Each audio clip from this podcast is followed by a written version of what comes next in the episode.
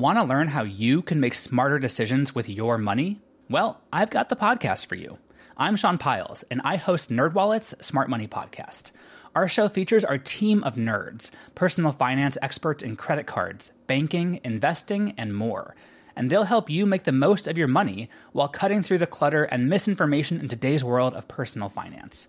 You'll get clarity on strategies to help you build your wealth, invest wisely, shop for financial products, and plan for major life events. Listen to NerdWallet's Smart Money Podcast wherever you get your podcasts. Hello, everyone. Stakuyi here. And I'm Gabby. And we are the hosts of History of Everything, a podcast which you can probably guess by the name is, well, I mean, it's about everything. Do you want to know why people thought potatoes were evil and would give you syphilis? Are you curious about all the stories of the terrible and stupid ways that people have kicked the bucket over the years? Do you want to hear tales about all of the different badasses of history and the lives that they had brought to life? Well, if so, then look no further.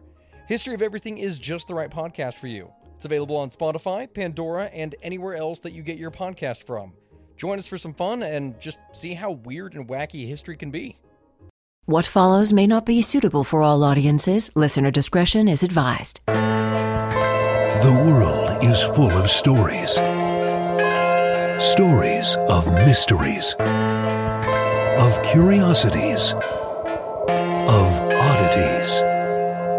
Join Kat and Jethro Gilligan Toth for the strange, the bizarre, the unexpected as they lift the lid and cautiously peer inside the box of oddities. Okay, so we're we're lying in bed and we're both scrolling through on our phones, and I'm checking out some emails, catching up on some emails, which, by the way, I am shamefully behind on, and I apologize. Um, we're getting through them though. You are playing Candy Crush Saga. Oh, and by the way, congratulations on reaching level a million. I'm not on level a million. Exaggerator. What level are you on then? I don't remember. It's like 1830 something. How long have you been playing that game? I don't know. Like eight years? That's that sounds reasonable. About right? Yeah, yeah, okay. yeah. Well, you're committed, and I, I salute you for Well, that. Well, it's not like you know I think about it all the time. It's just there, and then when I'm I'm looking to relax at the end of the day, maybe I'll I'll crush some candies. No big deal. So I'm looking through the emails, and and uh, I thought I'd check my junk mail folder just to be sure that uh, I didn't miss anything. Not because you were looking for some junk. No. Jeff Bezos style. I did no, no, have none of that.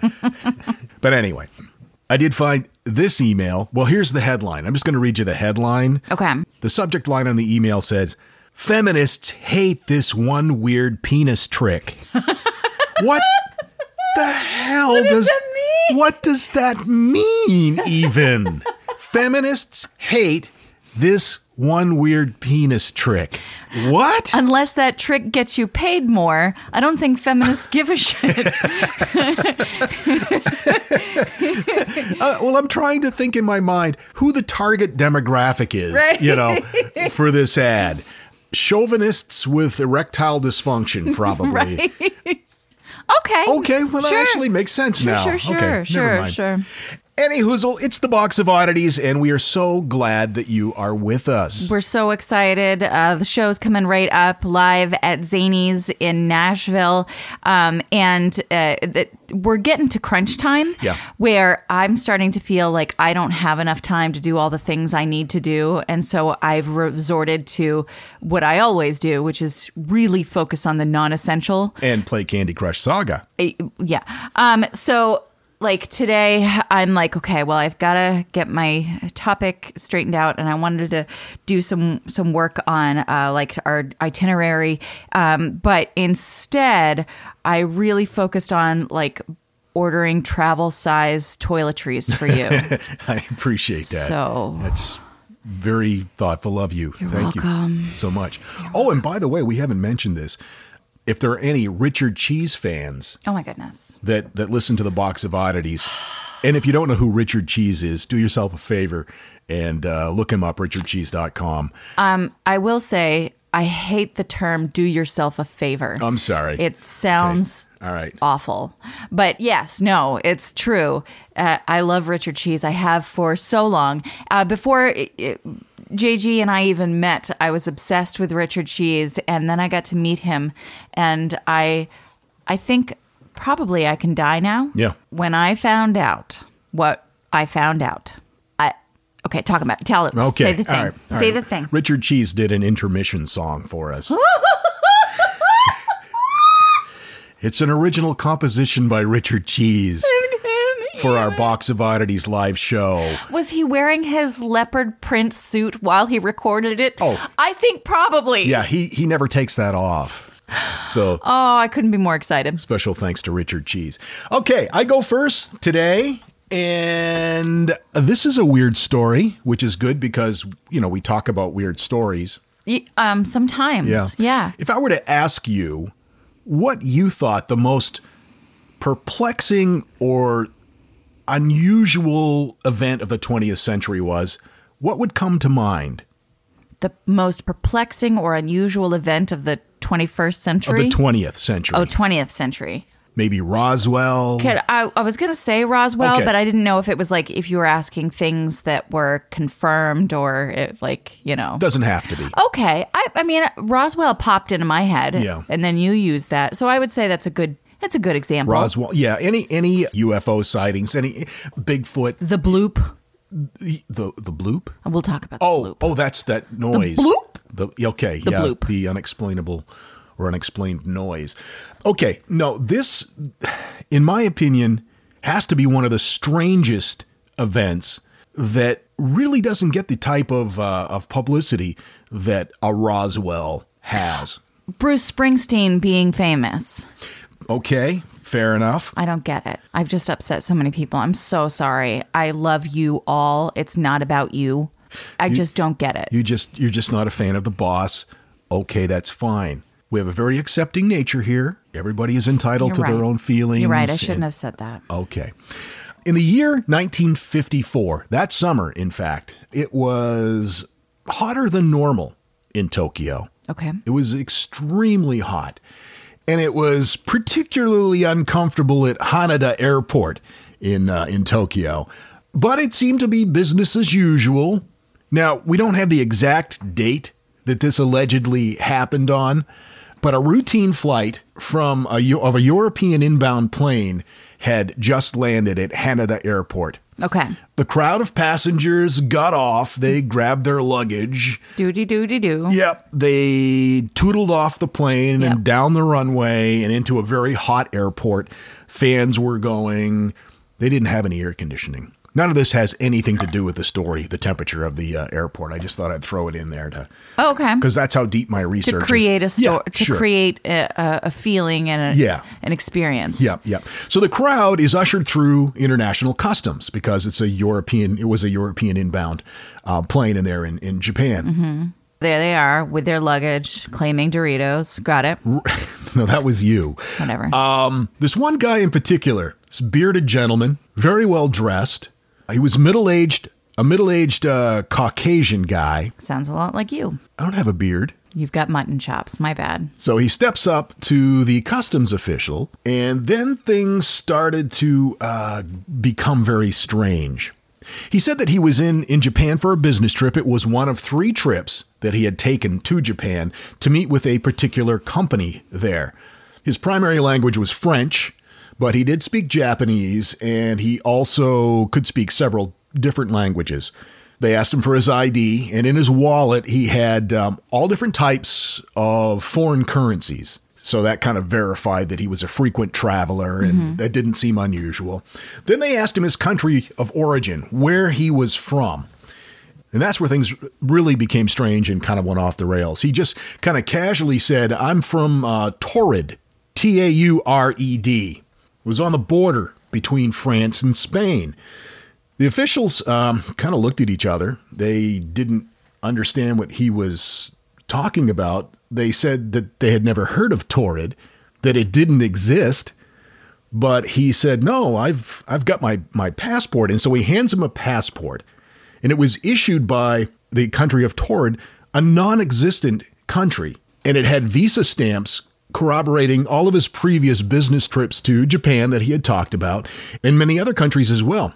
So they were obviously confused. He was confused because they're telling him his country doesn't exist. Right. They called the company that he was supposed to be meeting with. They never heard of him. There was no appointment. They never heard of him. So they started uh, doing a little bit more research. They went through his attache case because that's what people carried back then. And it's a fun word to say. Attache. So they're digging through his attache case. They find a checkbook. So they do some research and they found out that the bank that his checks were to be drawn on did not exist. So this confused them, understandably. Sure. So the guy, I'm going to call him neatly dressed beardy guy, he kind of scoffed. He didn't he thought he was being put on. He thought that he was being Right. Maybe there was Pranked. a language barrier. Maybe a uh, language barrier. What's happening? Maybe uh, this was way before reality TV, so the idea that maybe he was being punked probably didn't. Right. But he he was concerned that they were making a fool out of him, so he was starting to get a little bit angry. He felt he was the victim of an elaborate uh, practical joke. Now the customs officials took out a map, a world map, and they laid it down. And they said, "Well, where is this country that you say that you're from?" he pointed to Andorra, which is a small country between France and Spain. And they said, Well, that's Andorra. That's not Taured. And he became very angry, saying that uh, Andorra didn't exist, but yet it was it was right on the map. He said, That's where Taured should be. That is my country. This is a country that has existed for over a thousand years. Well, obviously, everybody was confused about it and they thought the best thing to do would be well they had to hold him you know Of they course. Couldn't, couldn't just let You- him go What are you going to do with him? so they put him at a hotel for the night Well, that was nice. and the officials tried to figure out you know what the hell was going on? Because the man genuinely seemed sincere. He wasn't he didn't look like he wasn't smuggling anything. He didn't look like he was trying to fool anyone. He seemed genuinely perplexed and actually a bit perturbed that they were telling him his country did not exist. But the fact remained his country did not exist. So they put him up at a hotel and they put some customs guards by his door because he can't leave. Obviously, he is being detained until they figure all this out. Well, the following morning, things got even weirder. They went to his hotel. The guards were still outside the door. Was he missing? He was missing. They opened the door, he was gone. and everything that he had with him was gone too. Now, this was a hotel that was on a on a very high floor. Okay. There's only one door. There were two customs agents outside the door. They said he never left, and yet he's not there. They have no idea. He just totally vanished. They're alarmed by this. Of course. They go back to the customs office and they start poring over his documents to try to find out maybe a clue as to where he went. Or at least they tried to, because all of his documents and everything that they seized disappeared as well. What? Like stuff that they had kept Yeah. at the. Yeah. Did they have some sort of mass hysteria? One of the officials said it was as if that incident had never happened. Yet everybody remembered it. How how many people would have been involved in this? I don't know. I don't I don't have that sure, no, that's a weird question to ask. And and there is very little documentation verifying the story. Was there like some sort of gas leak at the airport? That's an interesting question. But the the fact of the matter is he was on the plane manifesto. He Oh, was on the passenger manifesto. So his name was there. Uh-huh. but they didn't have that he came into the airport? No, he came into the airport. Okay. He got off the he flew he was on the plane. Right. He got off. Okay. And then he just disappeared. So many unanswered questions. If he was on the plane manifesto, how did that happen? If it was a time dimensional slip, if it was like a parallel universe kind of theory, mm-hmm. and he just kind of slipped into this timeline by mistake, I love how you're launching into this li- line of questions as though that's the obvious answer. like, well, it doesn't make any sense because, like, yeah, yeah. If, if he was from a different because he's a different dimension guy. That's where I'm going with this. Okay, Beardy is from a, another dimension. Beardy's from a different dimension. Okay. But how did his name get on the passengers list? That just Maybe he came into this dimension in Europe. could be. That could be. And if his personal belongings can disappear with him, then maybe things can appear with him too, like the manifesto that his name was. I, I don't. We don't know, Claire. I have a question. On the manifesto, where Mm-hmm. does it say, what does it say his country of origin is? I don't know. It, it, that that was not referenced. Okay. I don't know. It just it, it was an inbound flight from Europe. A lot of people think this whole incident never took place because they cannot find any official records of the incident. Mm-hmm. Which does lead one to believe that it didn't happen. Or Oh.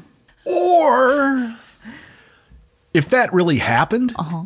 and you were the official in charge of that situation, mm-hmm. do you think you'd report it?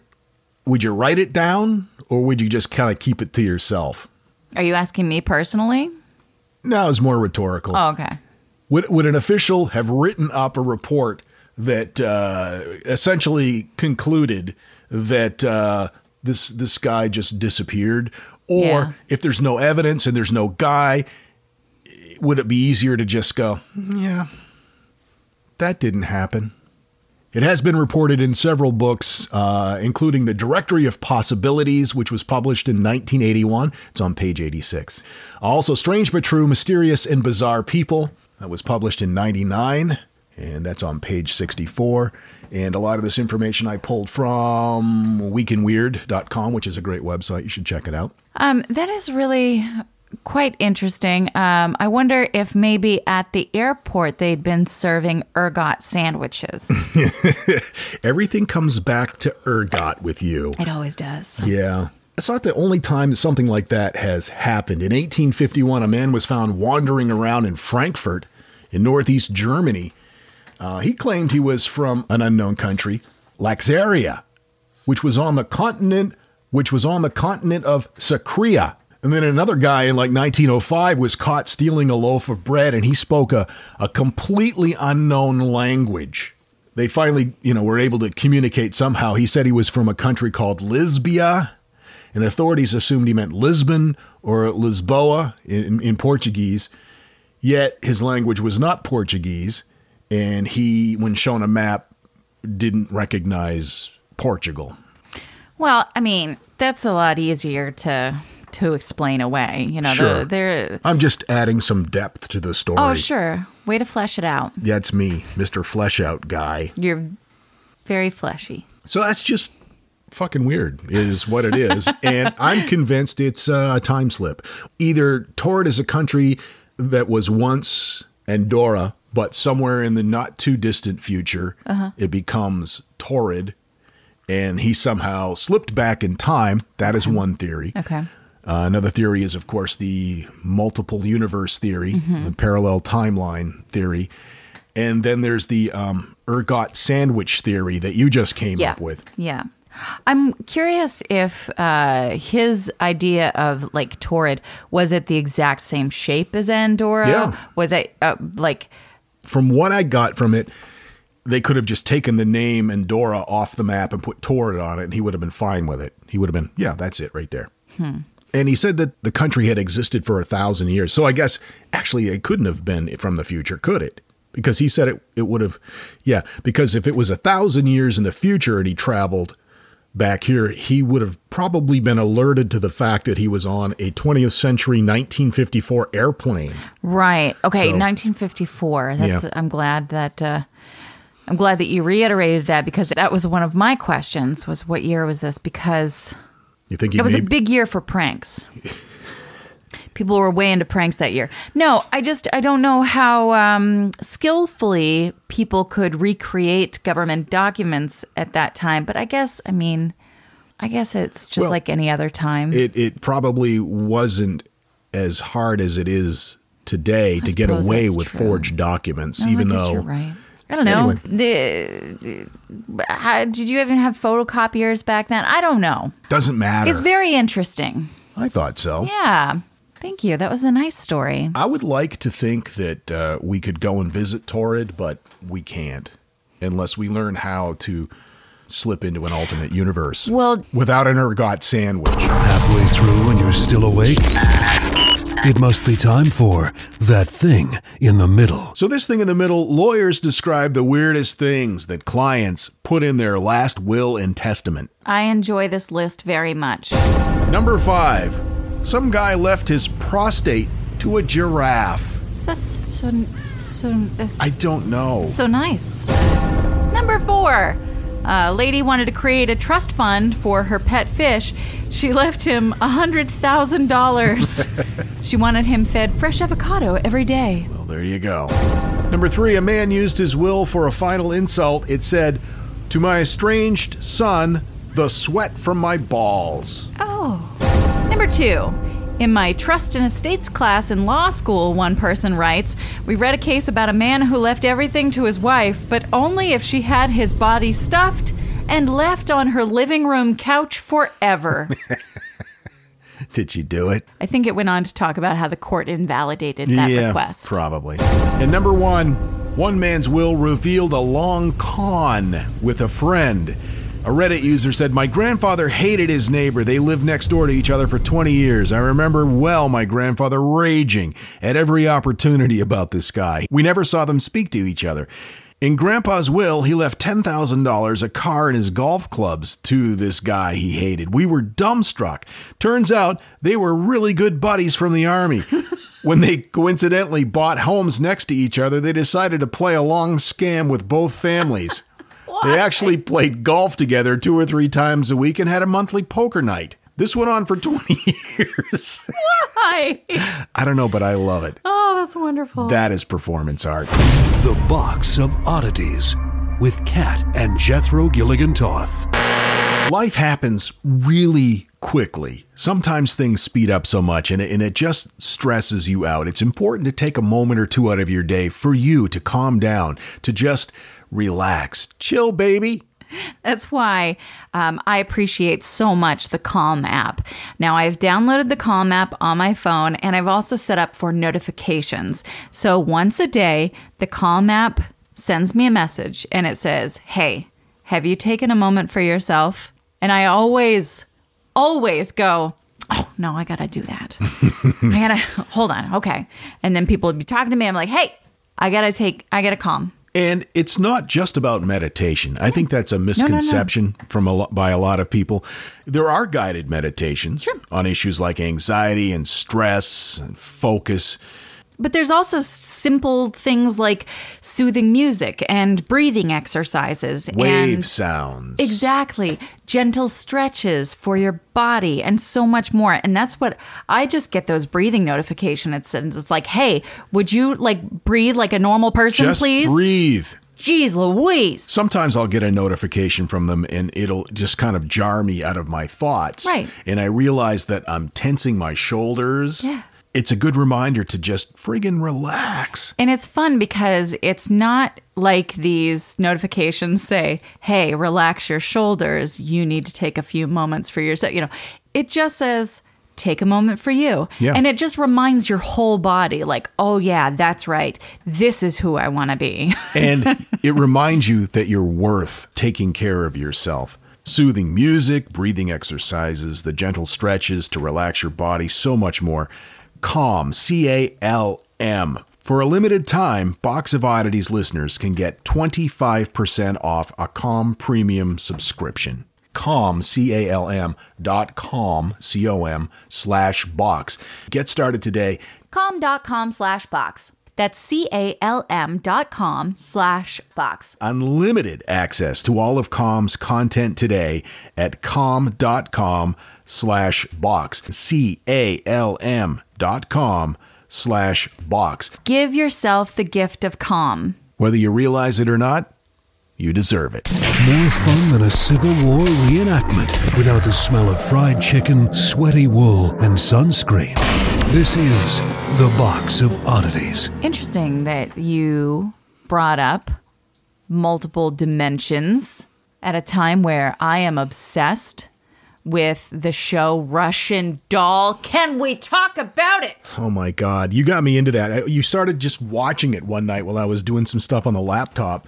I was erasing my, my porn history. And you started watching this uh, show called Russian Doll. And I had never heard of it. And immediately I got sucked in, and you and I binged the whole thing in two nights. Yeah, it was magical. It was an experience. Natasha Lyonne, I think, is maybe my favorite thing to happen. She's great. She's so good in this show. So good. It's it's like you said, it sucks you in. if you if you're the type of person that enjoys uh, life after death stories, um, or I wouldn't even I wouldn't even put it in that I, category. I, there was an or there, I'm or sorry. or or uh, time travel or uh, parallel universes, that type of scenario, you'll fucking love Russian Doll. It's like Groundhog Day meets the coolest thing that you've ever met. Yep. Words. It, uh, there are so many layers. The cast is amazing and it makes you feel things and laugh and cry and it's all the things. It's all the things. I loved it so much. We're going to watch it again. Yeah, you really, from what I've read, you have to watch the series a number of times to catch all the little things. It is so well written. There are just little subtle clues and in the background of the story that uh, help you flesh out what what's going on. It's it's just friggin' great. And real quick, Elizabeth Ashley is amazing. Anyway, okay, yeah. So tell us if, if you've watched it. Uh, I want to hear from you. Like, what are your theories? I mean, try not with the spoilers. Alert with the spoilers if you're going to do it. But if you've got things that you want to share, share. We want to talk about it. I want to talk about it. Okay. In the meantime, what you got for me? Oh, I see what you did there. Mm-hmm. Well done. Well mm-hmm. done. Mm-hmm. Okay, so it is Black History Month. And this story was brought up to me by my friend Erin, uh, who oftentimes will bring me beautiful things and say, Hey, what do you think of this? And the answer is always, I love this. Thank you for sharing it with Do me. Do some of those things include uh, cake? Sometimes. Nice. Um, so let's talk about Sarah Breedlove. Sarah Breedlove was born in December of 1867. She was known as Madam C.J. Walker. You might recognize the name, but you might be like, why do I Yeah, recognize the name? exactly. It sounds really familiar. She was an African American entrepreneur. She was a philanthropist and a political and social activist. She was born in Louisiana to Owen and Minerva Breedlove. She was one of six children. Her parents and her older siblings were enslaved on the Madison Parish plantation, but Sarah was the first child in her family born into freedom after the Emancipation Proclamation was signed. She was, though, orphaned at the age of seven. Her mother died of cholera in 1872, and her father died a year later. At the age of 10, she became a domestic worker in Mississippi, and she would later say that during her childhood, she had only three months of formal education, which she learned during Sunday school literacy lessons at the church that she attended. So she lives with her older sister, Louvenia, and her brother in law, Jesse Powell. And the word is that Jesse Powell was kind of a dick and was kind of abusive. And uh, Sarah ended up getting married at the age of 14 in 1882. And uh, some say that that was mostly an effort just to get away from her Sure. sister's husband. Some things don't change much, you know? Yeah, there are always dicks. It's, uh, it's a pervasive problem. So they had a daughter. Oh, and by the way, if you are a dick, stop. Yeah, consider stopping. So they had a daughter, A'Lelia Walker, in 1885. And then two years later, Sarah's husband, Moses, dies. So at this point, she's 20. She's got a two year old daughter. She's a widow at 20. Yep. So she moves to St. Louis, where uh, three of her brothers lived, and she was working as a laundress. Uh, she earned about a dollar a day, but she had this idea and she was very determined that she was going to make enough money to provide her daughter with a formal education and give her kid, you know, the life that Sure. that she didn't have. Um, during this time, she's singing at the St. Paul African Methodist Episcopal Church, which for the longest time I thought was pronounced Episcopal. and so she's seeing, That sounds like uh, some kind of a foreign condiment. oh, I thought it sounded like a medical procedure. Well, that that Ah, too. gotta go in for my Episcopal. Hey, hey, I'm gonna put some Episcopal yeah. on this Hey, non. hey, hey! Don't eat that pancake without putting a little episcopal on it. So she she's going to this church and she's seeing these fine ladies with their nice hats and she's got this dream for her daughter and she's just really focused on making something of herself. She's also going through this really rough time with her skin and her hair. It was very common among w- black women at that time um, to have scalp issues. She experienced severe dandruff and other scalp ailments, including baldness to a certain point, because of skin disorders and the application of pro- uh, products that they offered that included things like lye. You know, you, Yeah. you can't put lye on your scalp all the time. It's not good for it. You put, um, you put the lye in the coconut. Right, that's different. Mm. Right. And Don't put the lye on your coconut. Never mind. Ain't there nothing I can take mm, to the relieve. scalp aches. Mm. Oh, anyway, yeah, keep in mind at this time that uh, most Americans, or at least many Americans, didn't have indoor plumbing and central heating and electricity. There's lots of uh, issues with illness, uh, poor diet, you know, and then when you're making a dollar a day, it's hard to to spend that extra dollars on making sure that your scalp is nice. It's just, you know, it, Right. it was a rough time. She did, ho- however, have uh, brothers who were barbers, so she had some understanding of hair care. And then she got a job as a commission agent selling products for Annie Malone. Annie Malone was an African American hair care entrepreneur and the owner of the Poro Company. So this was right around the time of the Louisiana Purchase Exposition, which was also known as the World's Fair at St. Louis. It was in 1904. Sure, meet me in St. Louis. This thing was huge. I had no idea. I mean, I knew that these these expositions and the World Fair kind of things were were huge, but I didn't realize they were 15 million dollars of capital huge. Yeah, yeah. it- it- In 1904? Sure, people came from all over for the World's Fairs in in those days, especially.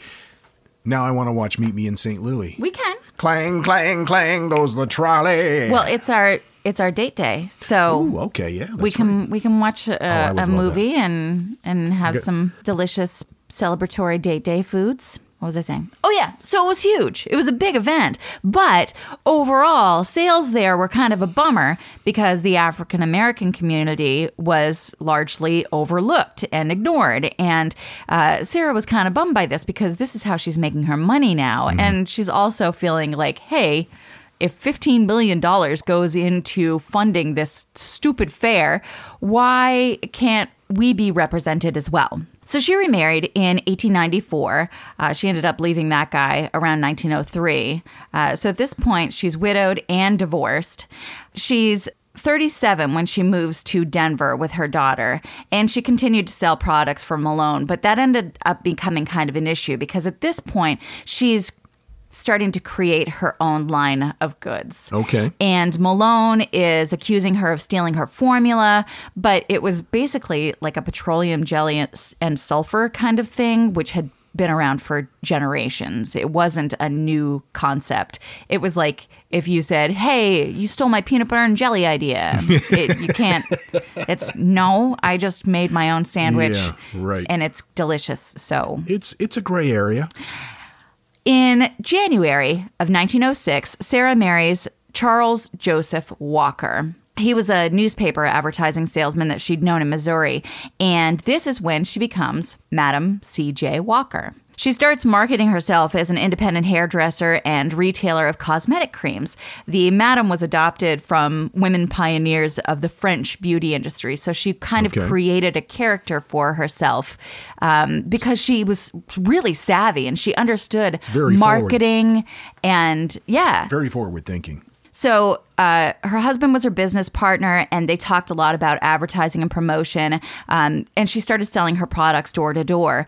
And as part of selling these products, she also started teaching women about how to groom and style their hair. It wasn't just here, buy this pomade. It was here, let me show you how to make this work for Okay, you. okay.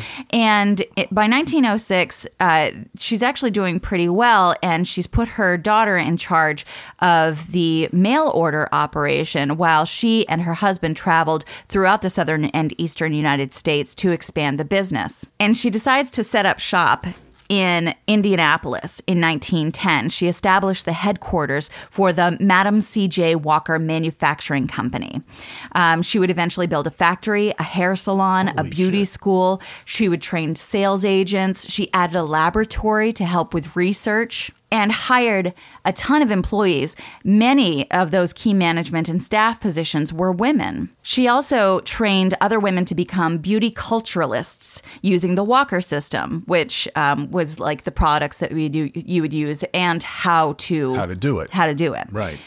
So between 1911 and 1919, during the height of her career, Walker and her company Walker and her company employed thousands of women as sales agents for its products. And by 1917, the company claimed to have trained nearly 20,000 women using the Walker system Holy shit.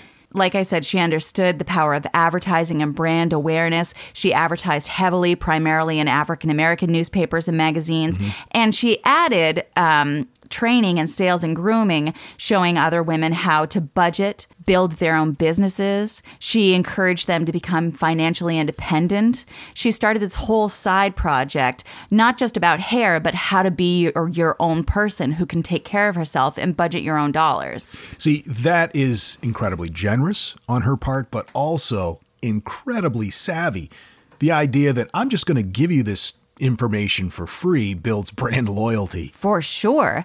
It's also dangerous. I mean, a lot of people saw women, especially at that time, um, having their own understanding of money and business as dangerous and destructive. In uh, Let ni- alone an African American. let alone an African American woman. Absolutely. And in 1917, uh, she was inspired by the model of the National Association of Colored Women. She began organizing her sales agents into state and local clubs. So it's kind of like um, think of you know Avon or Mary Kay. I was going to say it sounds a lot like like Mary Kay stole her idea. Right. The uh, result was the establishment of the National Beauty Culturists and Benevolent Association of Madam C.J. Walker Agents. which is crap. She could have worked on shortening that up. Sure. Uh, but they had their first annual conference in Philadelphia in the summer of 1917, and they had over 200 attendees. Uh, during this conference, she gave prizes to the women who sold the most products and brought in the most agents, which is like any other direct sales company that you know of. you know, your right. friends sell something, and they're always trying to get you to sell it too. You, you know this this model, and sh- she was one of the forerunners of like this is this is what we're going to do. So she um, also rewarded those who made the largest contributions to charities in their communities. wow. This conference is believed to have been among the first national gatherings of women entrepreneurs to discuss business and commerce in the States In 1917. in 1917. Um, giving was incredibly important to her, and she encouraged it in the women that she was training.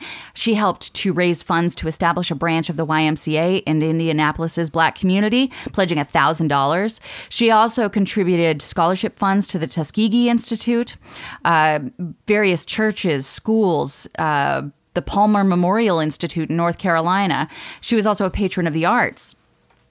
In 1918, the National Association of Colored Women's Clubs honored her for making the largest individual contribution to help preserve Frederick Douglass's Anacostia House. Before her death, she pledged $50,000 to the NAACP's anti-lynching fund. That at that time, that was the largest gift from an individual that the NAACP had ever received. 50 grand. 50 grand in 1919. That's crazy money. That is crazy money back then. So when she did die, it's 1919, and she bequeathed nearly $100,000 to orphanages, institutions, and individuals. And her will directed two thirds of the future net profits of her estate to charity. So she wanted to know that even after she was gone, everything that she had helped to build was going to keep giving. So she didn't really have the company that long. She died in 1919, she built that company quickly. The uh, the headquarters for the Madam C.J. Walker Company was built in Indianapolis in 1910. So yeah, no, um, it, 1906 was when she Yeah, she left to do the yeah. the you know. So yeah, no, it wasn't long at all. But it exploded. It was so she was so savvy and so focused and so committed to not just the products, but these people and the communities. And I think people really latched on to that idea that it wasn't just you're buying soap, you're you're becoming better. At the time of her death, the average American's annual salary was $750 A year? a year. Wow, wow, wow. And when she died, she was considered to be the wealthiest African American woman in America. Her estate was worth an estimated $600,000 upon her death, which in today's money, I worked it out, mm-hmm. is about $8,896,156. Not bad. Although she was eulogized as the first female self made millionaire in America. According to the New York Times, she said in 1917 she was not yet a millionaire, but she hoped to be at some time. The legacy actually continues. She's got a couple of properties listed on the National Register of Historic Places. Villa Lewaro is a mansion that she built in Irvington, New York, uh, in the mid 1910s and it is mind blowingly gorgeous.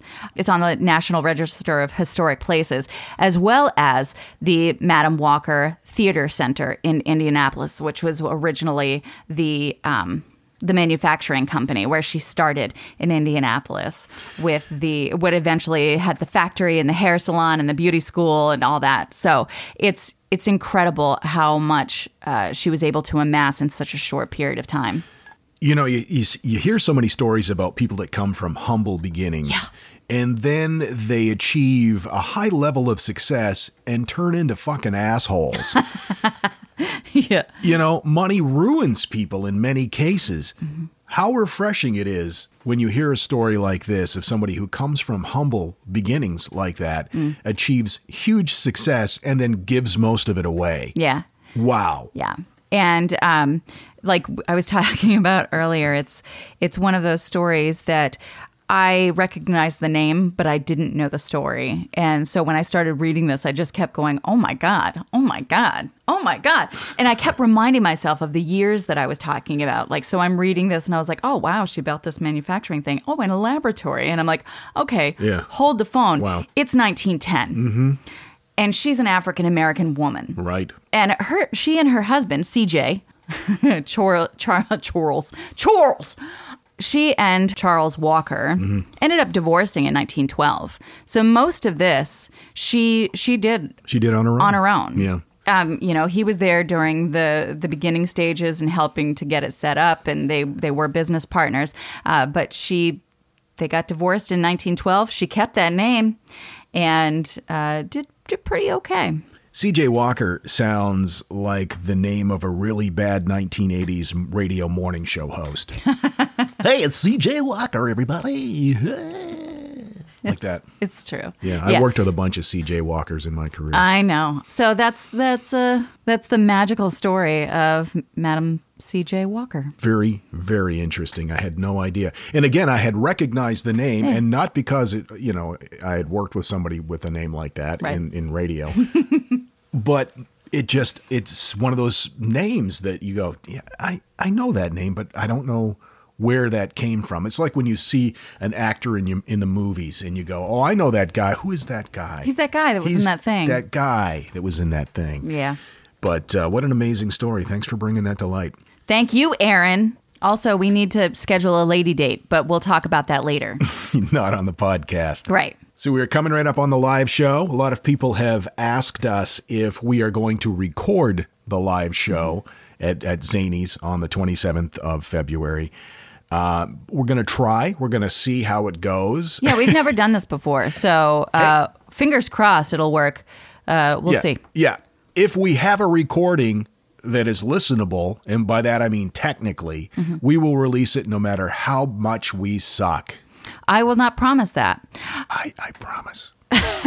We've also had some questions about merch available at the show. We have special ordered some t shirts uh, just for the show. They will only be available at the show. So Yeah. that's going to be a lot of fun. Limited edition. Uh, I'm very excited about it. You did a great job designing those, Thank by the way. Thank you very much. Yeah, I'm starting to get that, uh, you know, anxious excitement. Uh, it's getting close, and I cannot wait. It's going to be so much fun. And if you would like to join us, if you're in the Nashville area and or are willing to uh, to make the sojourn to Zanies Comedy Nightclub in Nashville on February 27th, you can probably still find a few tickets left at theboxofoddities.com. And we'll see you again on Thursday Yes, we will. for the for the podcast times. Mm-hmm. Until then, keep flying that freak flag. Fly it proudly, you beautiful freak. And so, let it be known that the box of oddities belongs to you, and its fate is in your hands.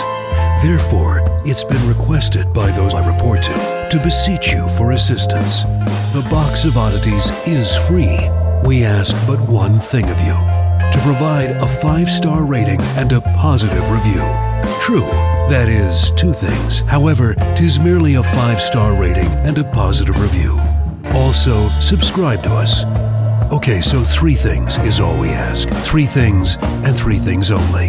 Henceforth, the Box of Oddities commits to the telling of stories. Stories of the strange, the bizarre, the unexpected. We wish to offer our deeply felt gratitude and appreciation for your patronage. TheBoxOfOddities.com. Copyright 2019, all rights reserved. If you like this podcast, can we recommend another one? It's called Big Picture Science. You can hear it wherever you get your podcasts, and its name tells part of the story the big picture questions and the most interesting research in science. Seth and I are the hosts. Seth is a scientist. I am Molly, and I'm a science journalist. And we talk to people smarter than us, and we have fun along the way. The show is called Big Picture Science, and as Seth said, you can hear it wherever you get your podcasts. Have you ever wondered how inbred the Habsburgs really were? What women in the past used for birth control? Or what Queen Victoria's nine children got up to? On the History Tea Time podcast, I profile remarkable queens and LGBTQ plus royals, explore royal family trees, and delve into women's medical history and other fascinating topics. Join me every Tuesday for History Tea Time, wherever fine podcasts are enjoyed.